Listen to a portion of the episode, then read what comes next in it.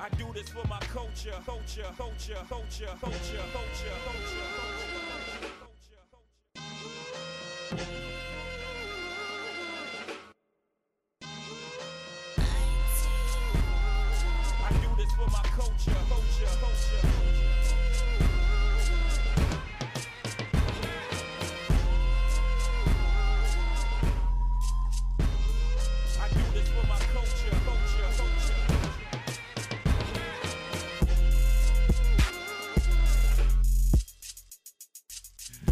And welcome back to For the Culture.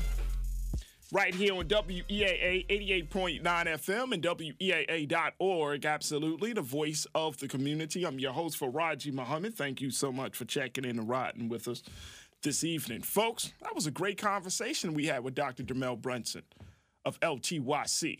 Dre, can, I- can us give Dr. Brunson, LTYC, a warm round of applause? I like that. Black men doing it. BSA? Yeah.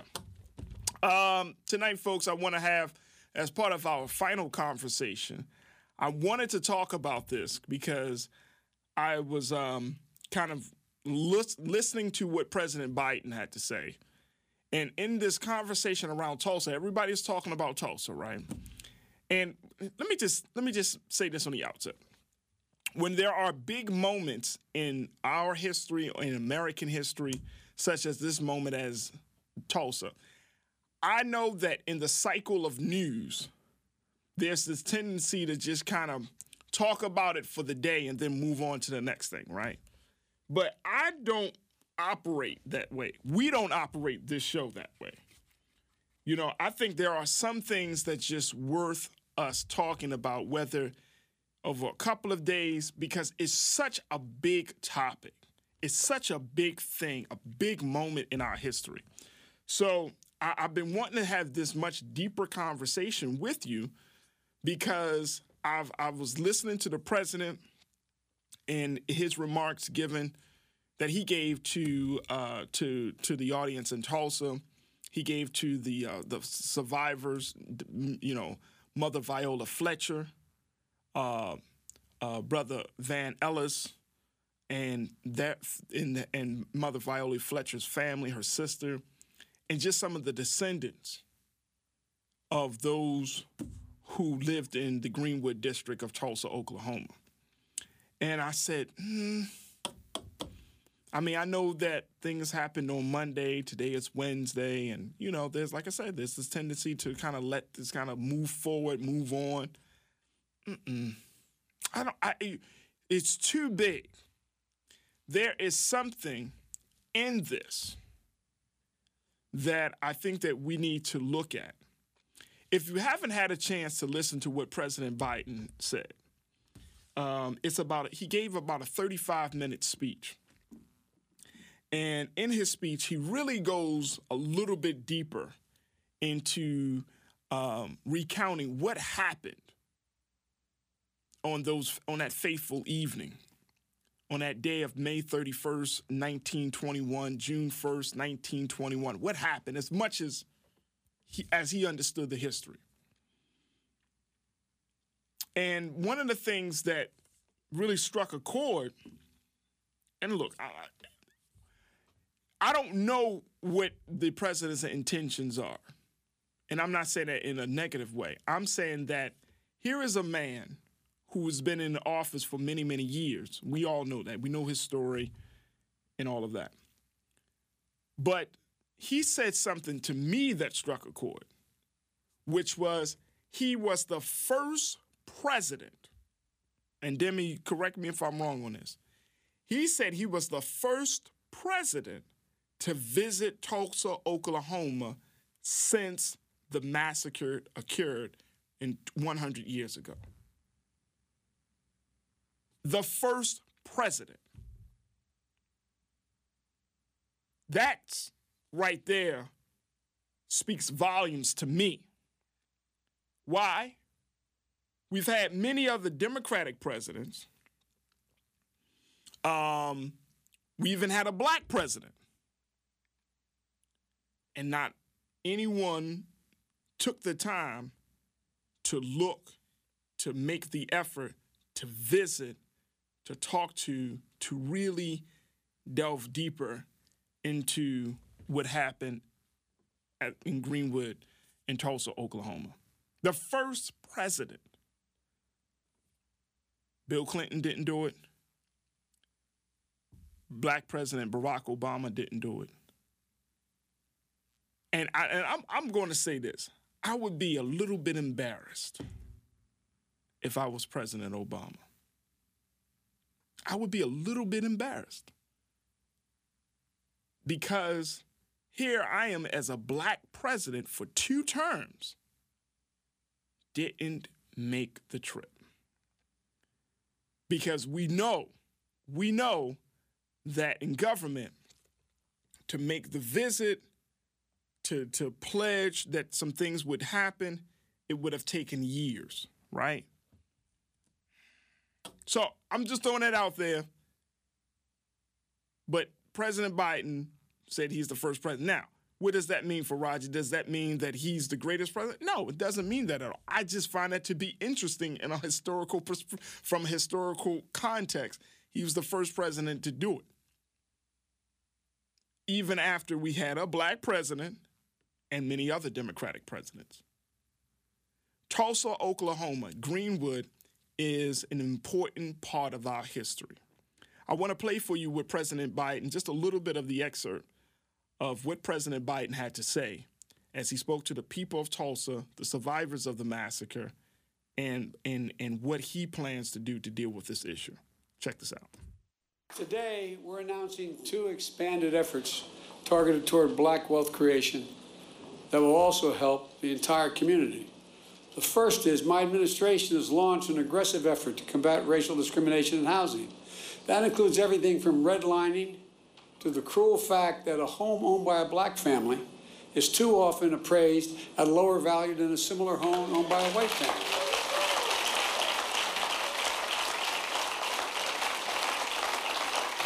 And I might add, and I need help if you have an answer to this one, I can't figure this one out, Congressman Horsford. But if you live in a black community and there's another one on the other side of the highway, it's a white community, it's built by the same builder, and you have a better driving record than the guy with the same car in the white community, you're getting paid more for your auto insurance. Shockingly, the percentage of black American homeownership is lower today in America than when the Fair Housing Act was passed more than 50 years ago. Lower today. That's wrong. And we're committed to changing that. Just imagine if instead of denying millions of Americans the ability to own their own home and build generational wealth, we made it possible for them to buy a home and build equity into that, into that home and provide for their families. Second, small businesses are the engines of our economy and the glue of our communities.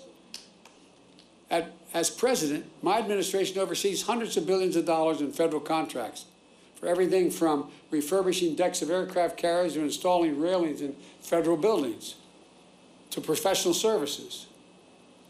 We have a thing called, I won't go into it all, but there's not enough time now, but I'm determined to use every taxpayer's dollar that is assigned to me to spend going to American companies and American workers to build that build American products. And as part of that, I'm going to increase the share of the dollars the federal government spends to small disadvantaged businesses, including black and brown small businesses. Right now it calls for 10%. I'm going to move that to 15% of every dollar spent will be spent with that. I have authority to do that. Just imagine instead of denying millions of entrepreneurs the ability to access capital and, and, and contracting, made it possible to take their dreams to the marketplace to create jobs and invest in our communities. That, the data shows young black entrepreneurs are just as capable of succeeding given the chance as white entrepreneurs are. But they don't have lawyers, they don't have, they, they, they don't have accountants, but they have great ideas. Does anyone doubt this whole nation be better off from the investments those people make, and I promise you, that's why I set up this uh, National Small Business Administration that's much broader, because they're going to get those loans. Instead of consigning millions of American children to under resourced schools, let's get each and every child, three and four years old, access to school, not daycare, school.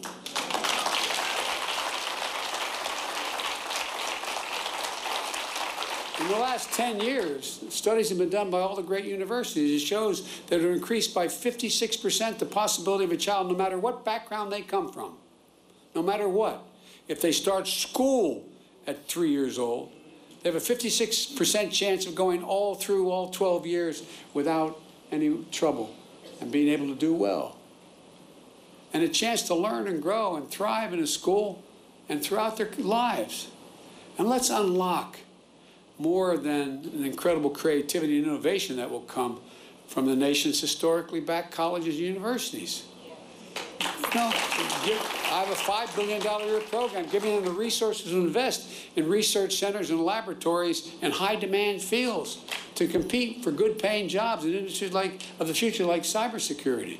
The reason why they don't, their, their students are equally able to learn as well and get the good paying jobs that start at 90 and 100,000 bucks but they don't have they don't have the back they don't have the money to provide and build those laboratories. So guess what? They're going to get the money to build those laboratories. So instead of just talking about infrastructure, let's get about the uh, uh, uh, about the business of actually rebuilding roads and highways, filling the sidewalks and cracks, installing streetlights and high-speed internet, creating space space to live and work and play safely. Let's ensure access to health care, clean water, clean air, nearby grocery stores, stocked with fresh vegetables and food that in fact deal with. I mean, these are all things we can do. Folks, that was President Joe Biden as he spoke to the residents of Tulsa, the survivors of the Tulsa massacre, um, about his plans for what he thinks would be the best direction to move forward to right the wrong. Now, for those who may not know, Tulsa, the whole Tulsa violence started, according to the history, after the arrest of Derek Rowland, who was a 19 year old black shoe shiner who was accused of assault against a white elevator operator by the name of Sarah Page. She was 17 years old. And apparently, according to many accounts, but uh, they have a lot of different accounts as to what actually happened, but the common theory suggests that Mr. Rowland tripped and simply grabbed onto the arm of Miss Page while trying to catch his fall.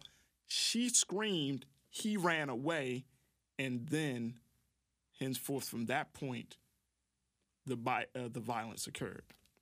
Now, President Biden toured the Greenwood Cultural Center. He was told that within 24 hours of that encounter, a white mob formed after Mr. Rowland's arrest destroyed much of Greenwood. And guess what, folks? That case was later dismissed. So the president said in his remarks that the attack on black families and black wealth in Greenwood persisted across generations. He said this on Sunday in a proclamation as they honored the anniversary of the Tulsa massacre. He said the federal government must reckon with and acknowledge the role that it has played in stripping wealth and opportunity from black communities. Folks, I want you to join me in this conversation because as much as I hear the president, and I appreciate the fact that, yes, he can make a trip to Tulsa, uh, something that a lot of presidents have not done in the past 100 years. I still feel like he's missing the mark. And I want you to share your thoughts with me on this, folks. 410 319 8888. The, president is looking at this. Well, let, us let me let me st- start from the beginning. The president was already going to do certain things prior to uh, this acknowledgement, this commemoration of the 100th for uh, uh, of Tulsa. The the investment in HBCUs, that five billion dollar investment that he spoke about, that was already a part of the corona uh, the um, the uh, stimulus plan, the American Rescue Plan. That was already a part of that. That 1.7 trillion dollar coronavirus uh, rescue plan. That piece about the upping the investment of 10% to 15% for small, for black, small, and disadvantaged businesses. That's okay. I mean, that's talking essentially about $25 billion, right? Okay. That piece about uh, housing discrimination, targeting housing discrimination, redlining, making sure that black folks are getting their homes appraised. That's okay. All right.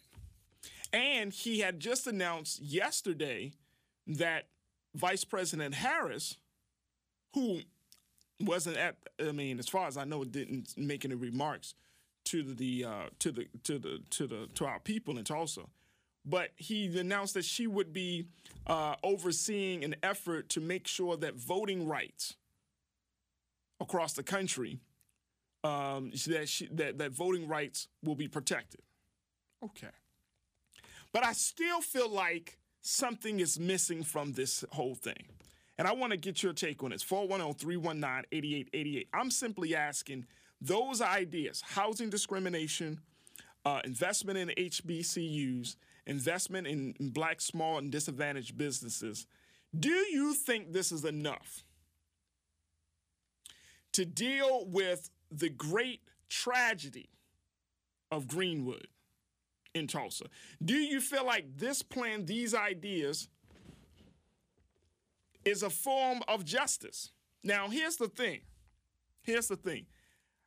I, I'm, I'm gonna put two pieces of two proposals out there on the table that I that the president said he would support, but I think that this is the perfect moment to push across the just across the finish line.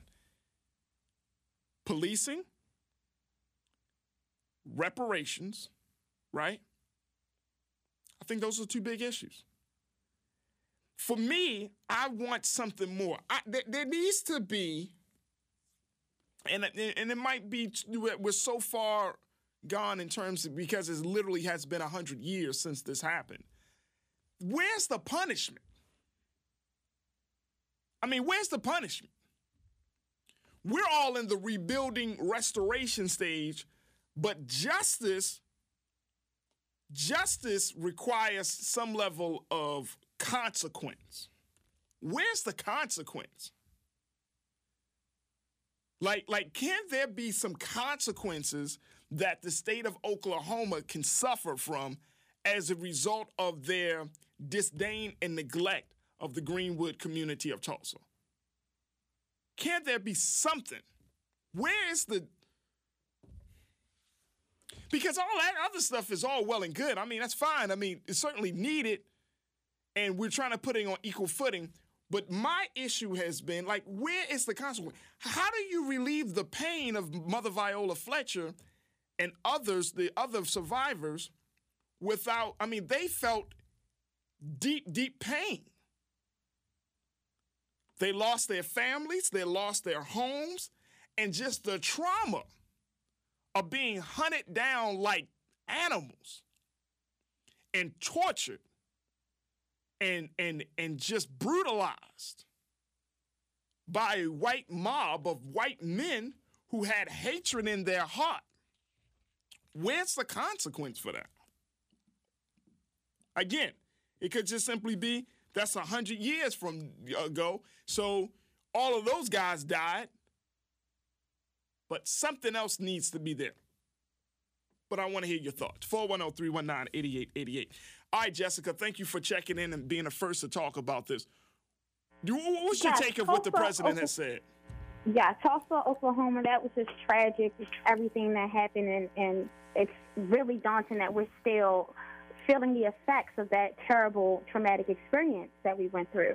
And it has me thinking, you know, when slavery started, it, it was kind of out of an anger for the Caucasian um, society to kind of push their um, superior superiority onto the African Americans and other people who were colonized. But thinking about it now, since slavery happened so many years ago, it's like, are they taunting us? Are are black people kind of a lasting stock for the Caucasian society to taunt us and say, hey, we have this hold on you?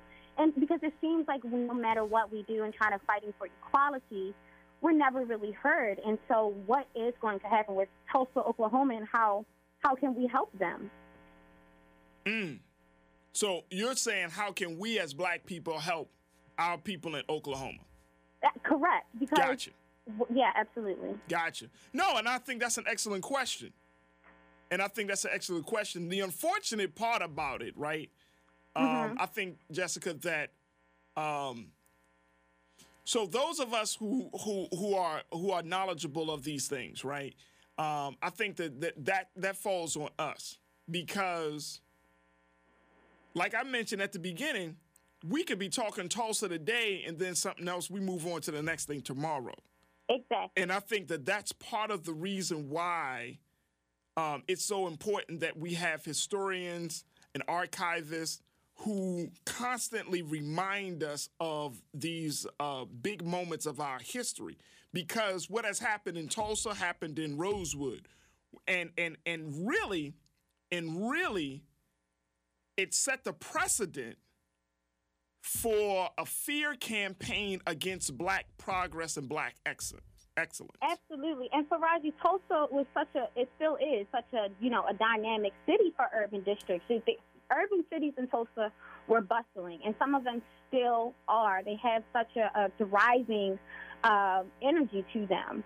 So to see that happen, it kind of handicapped black people and, and kind of halted our motivation to open to open small businesses in black neighborhoods and small communities and to kind of put money into ourselves because we're thinking, are we going to get destroyed next? Is this going to happen to us in, in 2022? Well, You and know, yeah, and I mean that's a great question, and that's a great question. But see, here's the here's the thing that I think we need to also consider on the other side, as black folks. And I want and I when I, when I hear people, I want people to, to to definitely check me on this or chime in on this. But too much of our pain that has been inflicted upon us as black people in this country, it gets diminished and relegated to economic prosperity. Like that is the key to the to to the problem. It's like, oh, we kill black people. Oh, you want to open up a business? But that, I mean, that's not. It, that- it doesn't it doesn't quantify. no, it doesn't quantify. Being, being financially uh, reciprocated because something a massacre that was caused by an opposing party and saying here here's a bucket full of money to help you through your sorrows it's not answering the biggest issue and you know someone said that if we keep brushing these massacres if we keep brushing these these these large issues that are affecting black economies under the rug we're going to keep tripping over the lumps someone said that recently and we have to address this and put a halt to it so that we can regenerate wealth within small communities for all families, you know? Got you. Jessica, great, great call. Thank you so much for kicking us off tonight talking about this. And I would agree with you wholeheartedly. Folks, I got to take my final pause. When we come back, let's get more of your calls because a number of people have checked in. We got Linda, Kai, Tyrone, and Coley. Folks, we want to hear from you. 410 319 8888. Also, post your comments on my Facebook page at Faraji Muhammad right now as we're broadcasting live. And of course, stay riding with us. We got a lot to get to in the final 30 of For the Culture here on WEAA.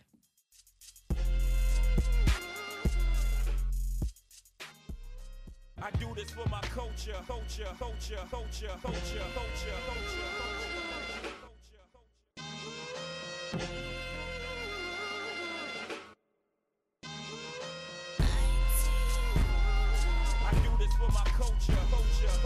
Peace and welcome back to For the Culture right here on WEAA 88.9 FM and WEAA.org. Absolutely, the voice of the community. I'm your host, Faraji Muhammad.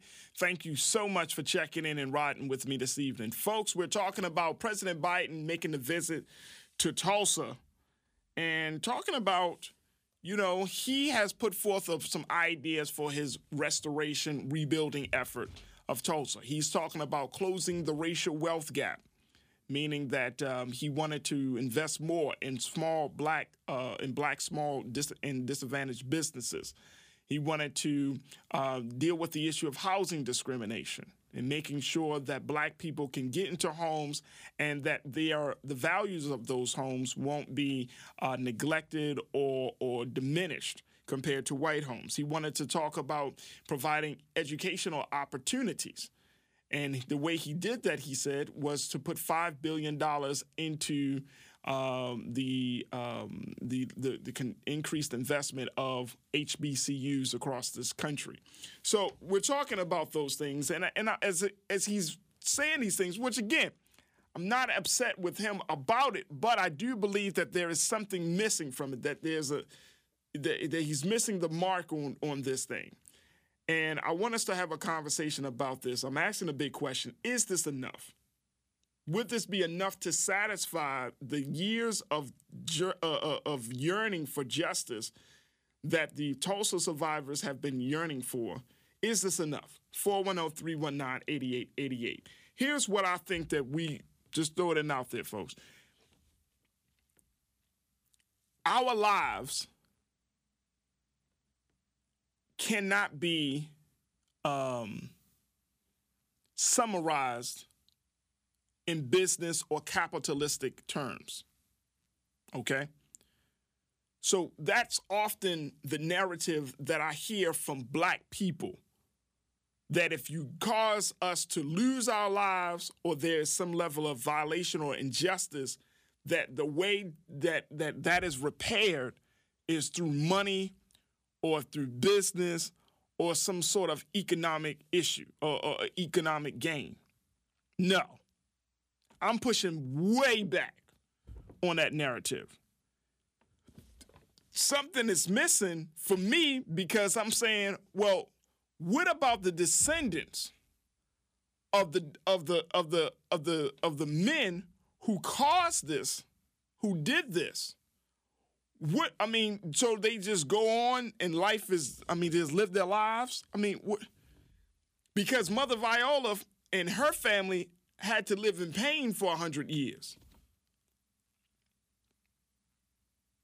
So it, are we just equating justice, and I'm saying this rhetorically, but should justice just be diminished down to a little here and little there?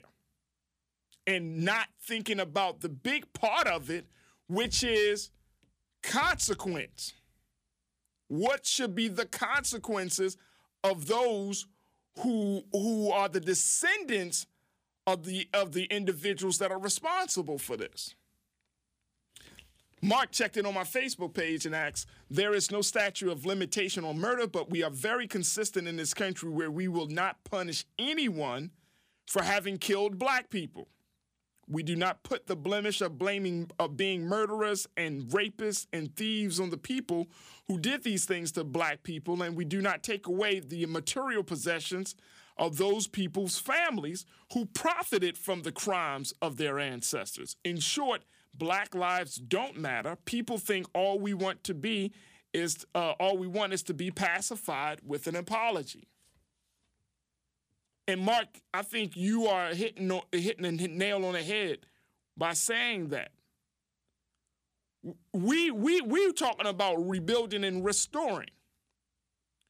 But where was the consequences for the families that were responsible for this? Let's go back to the line 410 319 8888. 410 319 8888. All right, let's go to Kai. Kai, talk to me. What's your take on this? Man, uh, yeah, uh, salam alaikum. Walaikum salam, Bro, Mark took everything I was getting ready to say, Roger. Okay. I swear, he, he, hit, he, hit on, he hit on everything I was getting ready to say, man. Mark was on it, man. For real, we gotta look at how these people don't have no credibility. They don't have in their mind. It, it seems like something's off here because something is off every time there's a, a tragedy that happens to black people in America, it gets so individualized. We want to find out, okay, what's going to happen to the descendants. Right. But, yeah, we start, we don't want to look bigger at institutions. Yeah, man. Not only uh, do they do they owe their descendants, they owe everybody who was affected in that situation. But then that starts go that goes into a larger conversation like how many people really do they owe? And the fact of the matter is they owe all of us. Well, yeah, they, uh, all of us. So if there were 300 people killed in this massacre, the president recognized it. He said this wasn't a race riot. This was a massacre. There were 300 people killed in this. This is this is this is one of the earlier forms of domestic terrorism in this country, right? Where the government, where the United States of America looked over it, allowed it, didn't didn't punish anybody for it. I mean, And that's the part about understand it. They was doing that from the beginning. I get that. I get that. Yeah. My thing is, people can't even should there be a call? Should there be a call by black folks to not just say, okay, fine, you want to invest in some HBCUs? Let me just tell you, I need you to, I need, I need, subs, you know, substantive policy where in five years, Kai, I can see a few new businesses in, in, in the Greenwood district of Tulsa. Because right now they're not. They're not there. But That's the thing for me, brother. And I appreciate you for checking in. That's the thing for me. I need to see that type of that type of commitment from the United States government. If Mr. President, you want to uh, do right in a, in, a, in a, by by way of racial equity, we need to get some stuff that, on the right. ground. We know we're not going to see that. When have we ever saw that? Ask the Native Americans. When have they ever seen that? Okay. I mean, you know, the United States government has, has always had this, this, like they had this moral high ground they take. But when it comes to the people who they know historically that they have oppressed here in America, we don't get anything from the United States government. Okay. Anything. I they hear you. Ca- want to talk to foreign governments about us. Right. Right. Right. Hey, Kai, I gotta let you go, but I appreciate you, brother. Thank you so much for checking in. Let's go to Linda. Then we got Ty, uh, Linda, then Coley. Linda, talk to me. What's your take? Hi, good evening, and God bless. Happy Wednesday. Happy Wednesday, And, Miss um, Linda. I just want to say that, um, you know, God says that um, the same people, the same ones that that hated us and have looked down on us and mistreated the black people because of the color of their skin, like they could, you know, like we were nothing. Our ancestors that went through pure hell suffered, bled, died, but baby, like I said, there's going to be much change, and there is going to be some penalties are going to be paid, and restoration is going to take place, and there's going to be some laws. I mean, some shown up laws, and from Almighty God to make sure that this thing will not continue to exist. And Linda, let me ask you this question. Do you, Uh-huh. do you do you think President Biden's ideas, do you think this is enough? No, it's not enough. But if you remember, the Temptations made a song years ago, like a snowball rolling down the side of a snow covered hill. It's growing and it's going to get bigger. It's going to grow and it's going to be bigger and better. But it is a start. And I think that he is doing a, a lot, you know, to make a difference Yeah. and Okay. and, and, and, and and it is it's going to explode, and it's going to and you know what? And you're going to be surprised at some of them same white folk, the descendants of those people who were accountable. They are going to rise up and come forward and take a stand against the cruelty that you know that has been spread and done to our black people. They, I- God is going to raise them that. up. And I get, and that may happen. And Miss Linda, always, uh, it's always a pleasure. It's good to hear from you. Um, that may happen. That, and, and I don't want us to to wait on the benevolence of white people because of white guilt. That they're going to say, oh, you know, they, they'll rise up and stop this. I mean, I haven't heard it in the past 100 years. So if if they do stand up, Miss Linda, then the time is to do it is right now.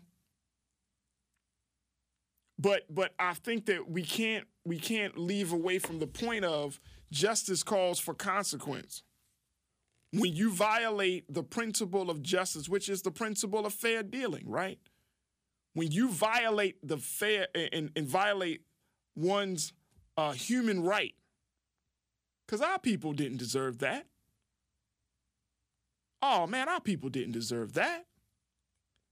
So when you violate it on that level, you killing women and children and and older men and seniors, and you do, you burning down towns and all of that stuff. When you violate that, when you go that far, it's hard for me to just want to say, okay, let me just let bygones be bygones, Mr. President. Put some money into some HBCUs, Mr. President. Let's talk. Let's deal with this housing issue, Mr. President. Let's let, let's let's build up black businesses because even all of that. I mean, you know, we we. I mean, come on, come on, come on. Let's let's. The the the mark is there was pain that was caused as a result of the great violation.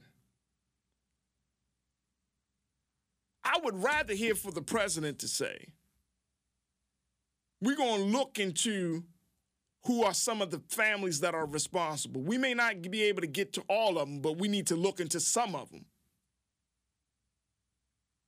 and see what can be done to bring a consequence to these families as a result of this. Now, that might be too bold for Joe Biden. But maybe Madam Vice President can put something forth. Maybe she could say something. Or that might be too bold. Maybe the CBC, the Congressional Black Caucus, can say something. Like, how do you gloss over that? How do you do that? How do you gloss over the fact that we still got a reparations bill sitting in Congress that people are debating whether they should move forward on or not? How do you, at a moment in time where a whole town of black people were just completely decimated, people are still trying to figure out whether we need to talk about reparations? Coley. Come on, Coley. Talk to me, brother. Uh, I, want to ask you, uh, what do you think possibly can happen? Like, you think uh, uh, their family should be locked up or something? I think I think if we look at the de- if the Department of Justice can see something, I mean they, they, they shouldn't have been able to be profited or gained. I mean hell if if the fa- if if a living survivor of the families, hey man, something needs to be done.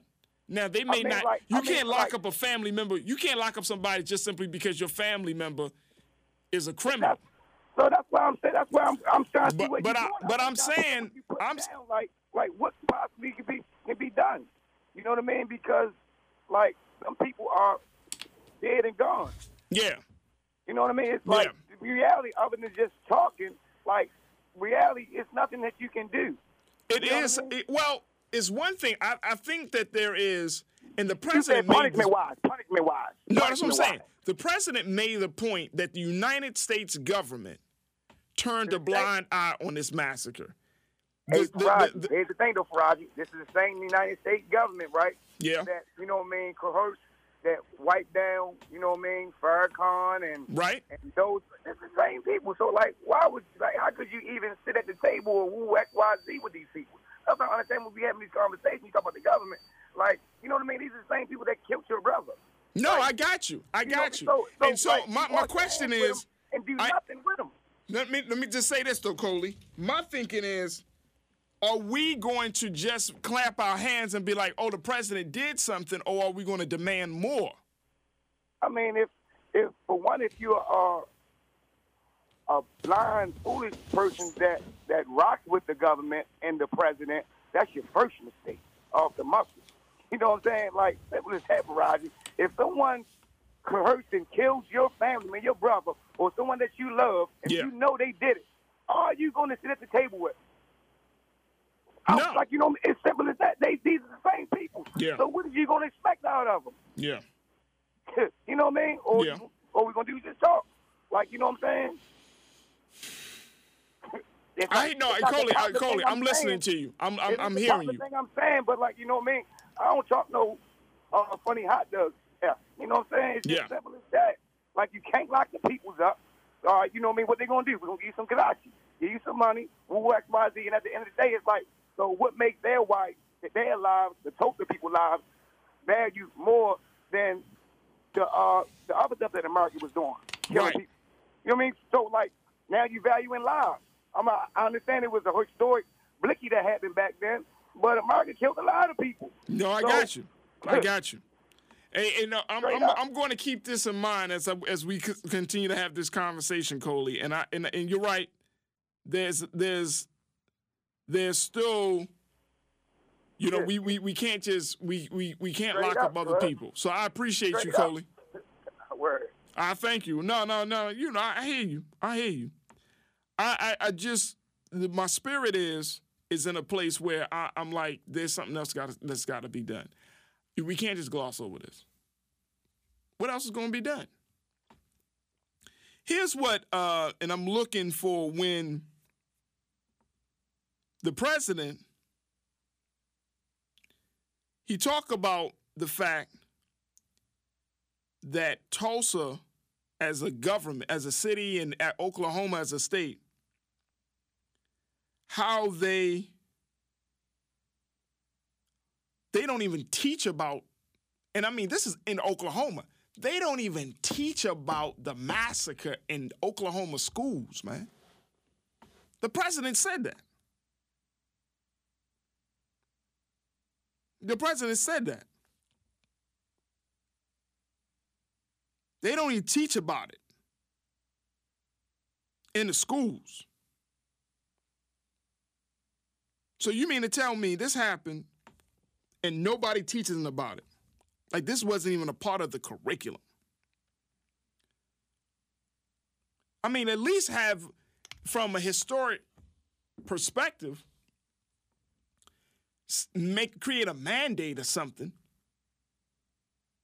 to say, oh, look, we're going to teach about the Tulsa massacre in the schools, not just in Oklahoma, but in every state across the country at a decent age, at a reasonable age. Parisa checked up in on my Facebook page and said, after learning about the Tulsa massacre on the show last week, I spoke to the people I know about. Uh, I know about it, as I never learned about it in school and was shocked. Nobody I talked to had learned about it in school either, except one person. My husband, who is from the most isolated rural town in Ireland and graduated with nine classmates, had learned about both the Tulsa massacre and the Philadelphia move bombings, which I only learned about the other day, too. Unbelievable. Our country has covered up so much history. This is a grown woman.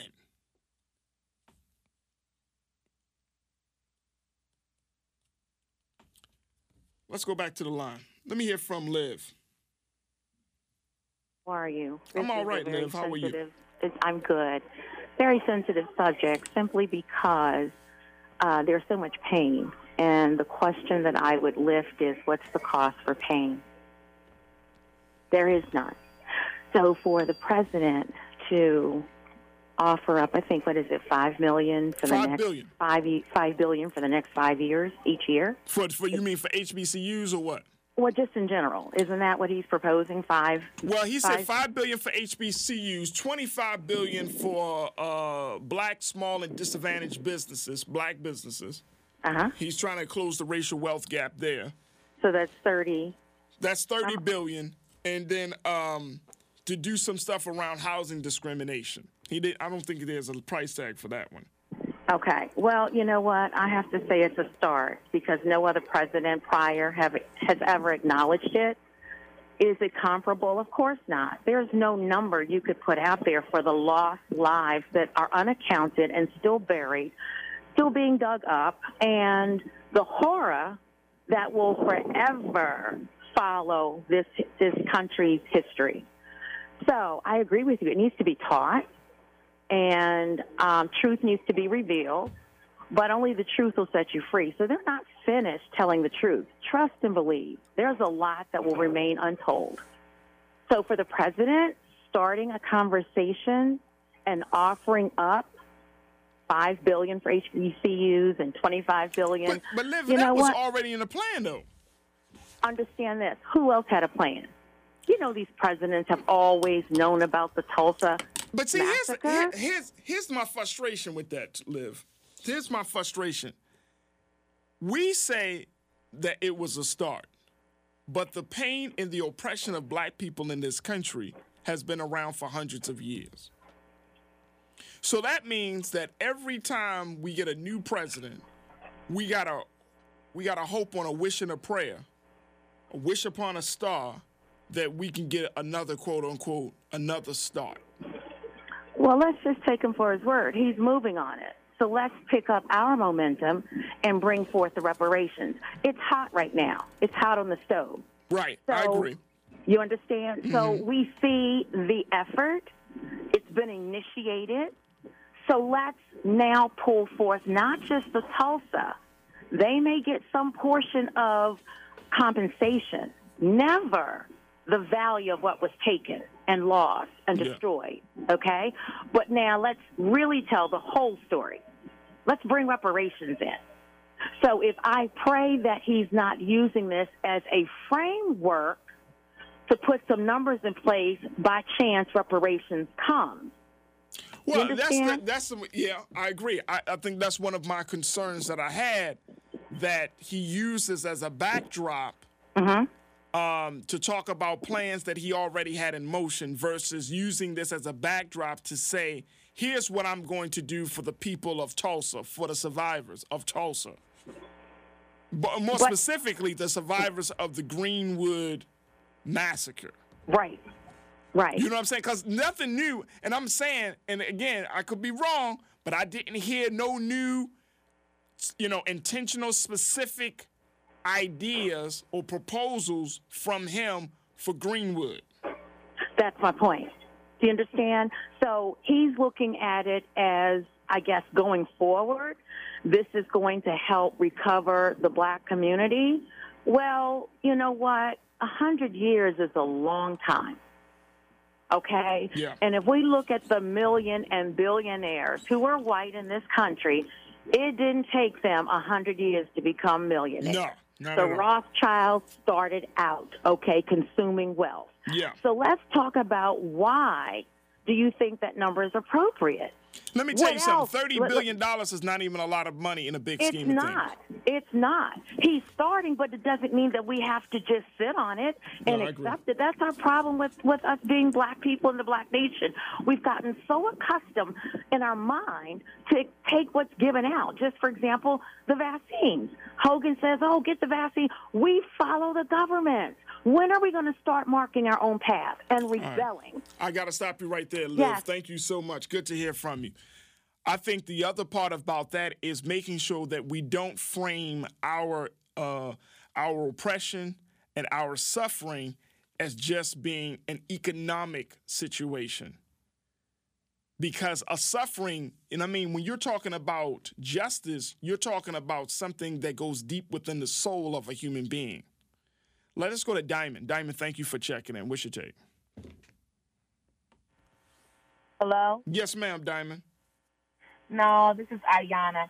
Oh, Faraji, Ayana. I- yeah, Faraji, Faraji, I love your show, but the, the staff, uh, you know, they, know I'm what's sorry about that. there. I apologize, Ayana. I don't know. I, I'm, I'm so sorry. That's not your fault, Faraji. You're awesome. Anyway, to Thank the you. point. Um, um, I um, I teach African American studies at my um, at my middle school. Okay. I asked a couple of years ago to to teach that because our school um, has an Afrocentric uh, theme. We are actually named after one of the principles of Kwanzaa. So I asked, you know what, can we have this since our students need to know what our school means and you know all of that. Anywho, uh, so uh, today my lesson was about Juneteenth Okay. and um, so many of my students were, you know, blown away. Sixth grade today, blown away. Like, oh my God, I never knew about this. You know, we celebrate the Fourth of July, fireworks and everything, and Juneteenth. and I never even heard of it. And uh, myself, as their teacher, did not know about Juneteenth until um, I studied preparing, you know, for just my my curriculum that I wanted to do with them. So, back to your point about like people just discovering that this even happened, it's not shocking. This is a part of the propaganda of, you know, America trying to reconstruct itself and you know, I love this analogy. If you could put, put lipstick on a pig, but it'll never be a lady. But Right. that's the vibe. That's the vibe of America. Like, Yep. you know what I mean? Let's just, Good point. let's just, you know what I mean? Let's just uh, put some, you know what I mean? No, I agree. I agree with You you. know what I mean? Let's just try to make this look as, as you know, we're a great nation and everything's wonderful and ha ha hee hee. But absolutely not. And um, this this uh, catastrophe, this horrifying experience, is just one. Uh, and I'm sure, you know, and let, let's not even let's.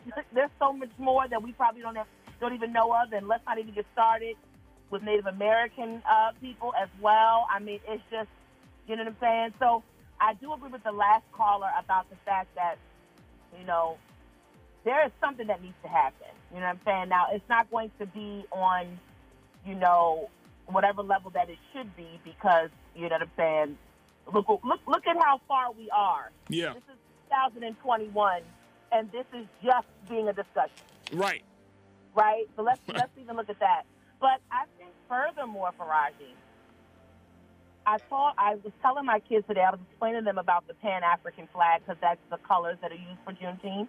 I was explaining to them about that, and um, Marcus Garvey and the UI, the U, um, I think it's the UINA. Um, but we need to get back to that. Like we need to galvanize as a community. We're very fragmented. You Right. know what I'm saying? It's very Afro Caribbean on one side, Afro Latina on one side, Yep. and then the African American. Like you know, we have African American that are first generation in this country, and then us that are descendants of enslaved people. But we need to really galvanize and come together. I think if there was a more cultivated and group and, and, and uniformity among us, Yep. then we could really advocate for ourselves and our communities more, you know, with a, with a better focus and a better mission and a better way to be able to use this to really put it where it needs to be. Ayana, I gotta stop you right there, forward. but you are right on the money. Right on the money. Folks, I gotta stop it right there. And I know some of you probably like Faraji, Mo checked in and say, look, I think we're spinning our wheels to ask the government to make us whole. They're not. That was the beauty of the Reconstruction era we were doing for ourselves. So let's crowdfund and let's rebuild this community. Set it off, brother, and I'll make a donation ASAP. Folks, we're at that point. I'm bringing this up because I want to just start to disrupt what some of us might believe. Economic prosperity does not is not just the only antidote for justice. That's you can't do it. There's got to be something deeper because the violation of human rights have been uh, is so much deeper than just money. It's beyond black businesses. It's beyond this this historical site. This was a violation against the human soul. And we got to look at every injustice against black, black people in this country is a violation of the human soul. Folks, I got to stop right there. Stay, uh, stay tuned. Up next is Lolo with In the Groove. I thank y'all so much for checking in, riding with me this evening. Thank my team, my man Dre Day. Thank Demi Goff. And I thank you for tuning in. Up next, In the Groove with Lolo. As always, never be afraid to challenge what's wrong. Stand for what's right while being yourself in the process. I look forward to talking to you tomorrow for another exciting edition of For the Culture here on WEAA. Peace.